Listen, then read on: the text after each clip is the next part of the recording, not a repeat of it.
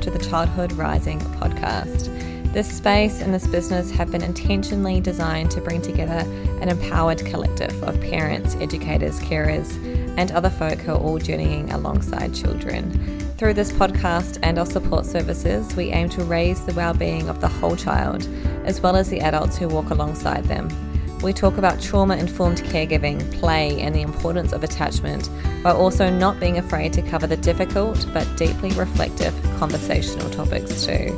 If you too believe in the inherent wholeness, competence, and contribution children have to offer this world, then you're in the right place.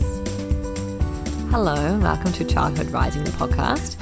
It is, it is an especially excited welcome to you today. It has been literally months since I last published um, any episodes here on the podcast. So there was a bunch of stuff happening here behind the scenes as I opened my play therapy practice in South Fremantle here in Western Australia. And as you can probably imagine, there was a ton of admin and prep that went into that. But since opening that practice, my focus really has been on just serving the children and the families that I'm working with and I have really felt I've needed to just find my flow there before committing any more time to creating podcast episodes or any of those sort of like extra sort of things. But I am back. And if you don't already follow me on Instagram, I really encourage you to do so. You can find me at childhood.rising. I'm sending a big thank you to those of you follow, following me there who sent through some of your podcast uh, topic suggestions. The majority of the suggestions I received seemed to be centered around a couple of things. So, one was your role as an adult in play and the difficulties you are having in playing with your children. And the other commonly suggested topic was around sibling relationships, um, but in particular, how to support sibling relationships and conflicts through play. So, the next few episodes are really going to be centered around play which I, of course, love talking about, but in particular, therapeutic play and attachment play. Um, so, yes, I am very excited to be sharing more with you on that. And I wanted to start this next season of the podcast with a bit more of a personal share. I'm going to talk about play, but I'm going to share, unpack, reflect and be a completely open book about how I have used attachment play just this week gone to support my daughter uh, face a stressful and potentially traumatic medical event. Um, she is age six, and this week she needed to go under general anesthetic to have a dental procedure done. So, while what I am sharing is going to be about how attachment play was used for her in this specific experience, it is underpinned by the knowledge that attachment play, including some of the styles of attachment play I'm going to share with you today, can be used to support children to prepare for a vast range of difficult situations and life events. As parents, we innately want to be able to ensure our children don't experience anything stressful or traumatic in their life, right? But more often than not, all children will experience some sort of stressful experience in their childhood. Now, I'm not necessarily talking about significant trauma here, like abuse or neglect, but more so about those common childhood experiences like starting school or moving house, the birth of a new sibling, or such as the instance of my daughter this week, a medical procedure. So, before I get into the specifics of the play that I used, I also wanted to share that it is really beneficial to give children as much accurate information and reassurance as possible in the lead up to a difficult event. So, while also doing that, while delivering the information in a time frame that isn't going to create prolonged distress. So my daughter, um, she had been to the specialist dentist months before the, the date of the procedure. So she knew and had some understanding that, that the procedure was going to happen um, at some point in the future. But I waited until just a few days, four days to be exact, prior to the procedure to explain to her when it was going to happen um, and what would be happening on the day. Now, the reason that I did this is because I didn't want to give her too much time notice that then allows for her to essentially build more anxiety in the lead up around the events. It felt like just the right amount of time, just enough time for her to be informed. Um, but I also planned uh, this around um, days that I knew I would have more capacity and resources to be able to spend time talking with her about it, um, ask, answering any questions she might be having, but also prioritizing time for play to support her prior to the procedure as well. So let's get into that. I started by introducing some symbolic play. So, symbolic play is one of the nine types of attachment play, and it is essentially where the parent or the adult uh, takes a initially directive role in determining the narrative, the scene, or the theme of the play which you are inviting your child into. So, you could be pretending to be the characters yourselves in the play, like acting it out, you know, like pretend play, or you could be using toys like teddy bears, figurines, or in my case, we use Barbie dolls because my daughter loves Barbie dolls, um, to sort of act out the scene that you're wanting to invite the child into. And that scene is usually symbolic of the difficult event that is coming up, yeah, in order to prepare them for that.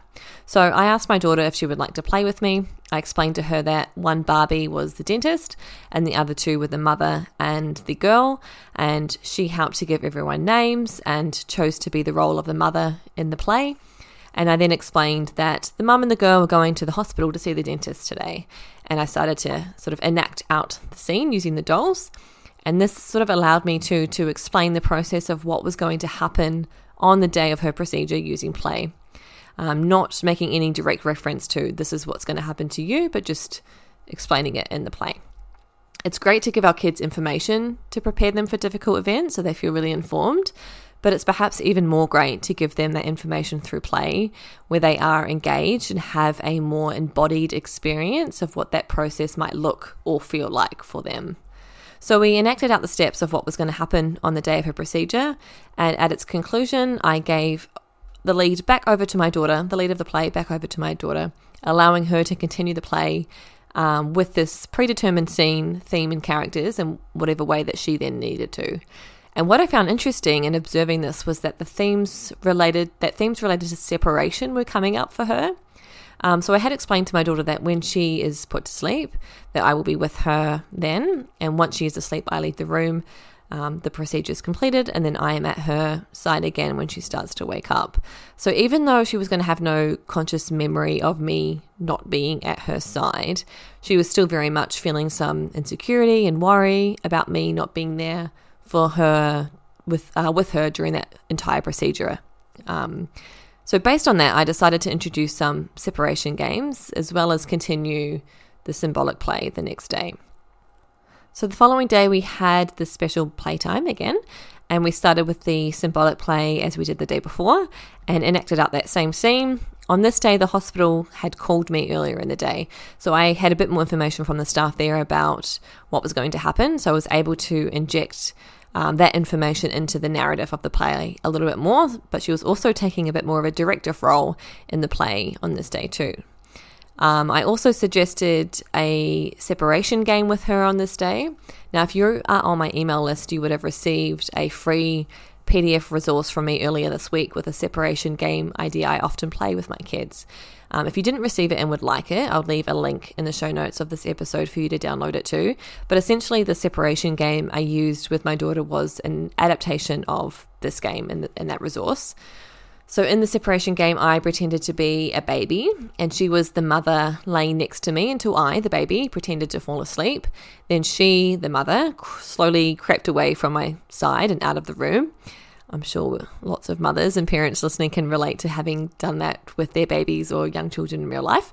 Um, but then the baby woke and realized that the mother wasn't there and started to kick and cry really loudly, of course, in a way that was silly and playful and exaggerated. And then the mother ran back to the baby, cuddling and comforting the baby. And then that process sort of repeated itself. The baby fell asleep again, the mother snuck away, the baby cried really loudly, the mother came back and comforted her. So, yeah, lots of exaggeration was used. It was really silly.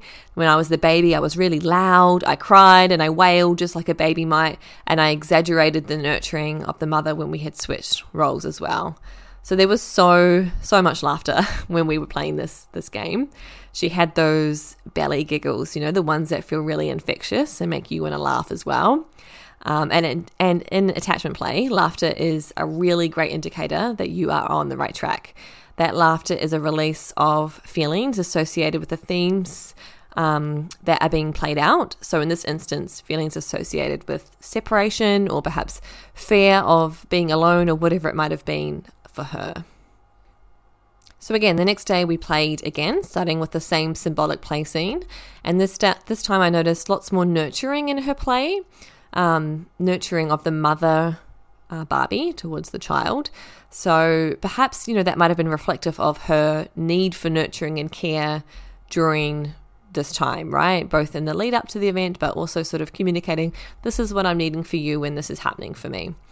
Um, I also suggested on this day that we play the same separation game, but she had no interest in it.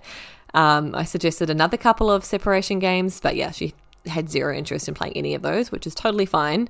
That is her just telling me that's that's not what I'm needing right now. I'm not I wasn't on the right track. It's totally fine. But we did play mums and babies for a little bit instead. So again, lots more of that nurturing sort of themes and needs coming up there. So the next day was the day of the procedure, and I was actually expecting the morning to be a bit rough, if I'm honest. Um, she was having to fast uh, that day, um, alongside, of course, the very normal and expected feelings of anxiety around what was going to be happening that morning. So, yes, I was expecting that there would be some big feelings coming up for her that morning, but I was proved wrong. she actually did amazing, and the the morning went really smoothly. Um, she willingly got ready. She was verbally expressing to me that she was feeling nervous and, and scared, but she was also saying that she was feeling excited as well, which I was not expecting, but was a pleasant surprise. Um, yeah, so she was calm during the drive to the hospital. Um, she did become teary once we had sort of gone in and the nurse was talking to us. Um, so, yeah, in that moment, I'm just accepting the tears. I'm stating to her it's okay to cry if you need to. And me stating that was quite intentional. Of course, I wanted to convey that acceptance towards her, but I wanted to convey that to the medical staff who were present when I was saying that also. Um, I get the feeling or the impression that they do use distraction a lot with kids, which I totally understand, right? They have a job to do, and that job is much harder to do if children are upset or protesting. But yeah, I felt it was important to me to make a bit of a personal stand that her feelings are welcome here. Um, I guess there's a balance here between like accepting the tears when they're already present anyway, and then when they're not, using play and laughter to focus her attention on that rather than focusing her attention on the pain or discomfort so that her memories about the event and what happened that day aren't solely around the pain um, or discomfort, right? For the most part, though, the staff were genuinely amazing. Um, the anaesthetists told stories and they tried to use play and were pretty engaging with her. So, yeah, no complaints necessarily on that front. So, anyway, she had a couple of moments of sharing some feelings with me and had some tears before the procedure. But yeah, otherwise it went pretty smoothly. She was very upset when she first woke up um, you know, I can reflect on my own personal experience and recall that sort of daziness and confusion that you feel when you first wake up after a general anesthetic. So I can imagine how confusing and overwhelming that may have been for her. And that was the part that I definitely found the hardest, you know, seeing her so upset on waking. But yeah, I just allowed her to cry and have those feelings while I held her, and she did did calm in her own time. So at the moment, I'm recording this the day after the procedure, and she's been talking heaps about what happened yesterday. Um, you know, in the afternoon when we got home, telling her brother all about it, telling, talking to me all about it, asking questions. Um, and this morning we played the same symbolic play scene, and we'll continue to do that for a few more days. And whenever it comes up, really, just to give her more space for processing and expressing her feelings around what happened. So I guess that begs the question do I think that the play helped? Ultimately, there isn't like a dual reality, right? I can't compare the experience of not having used attachment play for this alongside having had used it, but I do genuinely think that it helped. Um, for a little bit of context, my daughter is highly sensitive, and new people is a particular source of anxiety for her at times. So, given this, this, and you know what I know about her, I think she's done amazing, and I'm so proud of her. She was so calm in the lead up to the event, and I do think that the attachment play we had been doing had a lot to do with this. Of course, she still had some feelings about the procedure on the day. Um, you know, even in the lead up, she was still very much having feelings around that. Um, but I think it's also important to remember that the tears that she was having on the day, or you know, any other day, uh, are a stress and emotion release in themselves, right? So they those tears are equally as important in reducing the stress and trauma associated with this event as the players. So it will be interesting to see how it continues to come up for her in the future. And I, am hoping that she tells it as a story of bravery and that she sees that she was able to overcome and be able, she was able to do something that was really hard, even though it felt scary. So, thank you for listening to my personal story on how I have used attachment play this week to prepare my daughter for a difficult event. I hope there has been some reflection here for you to take away and put into action with your own children.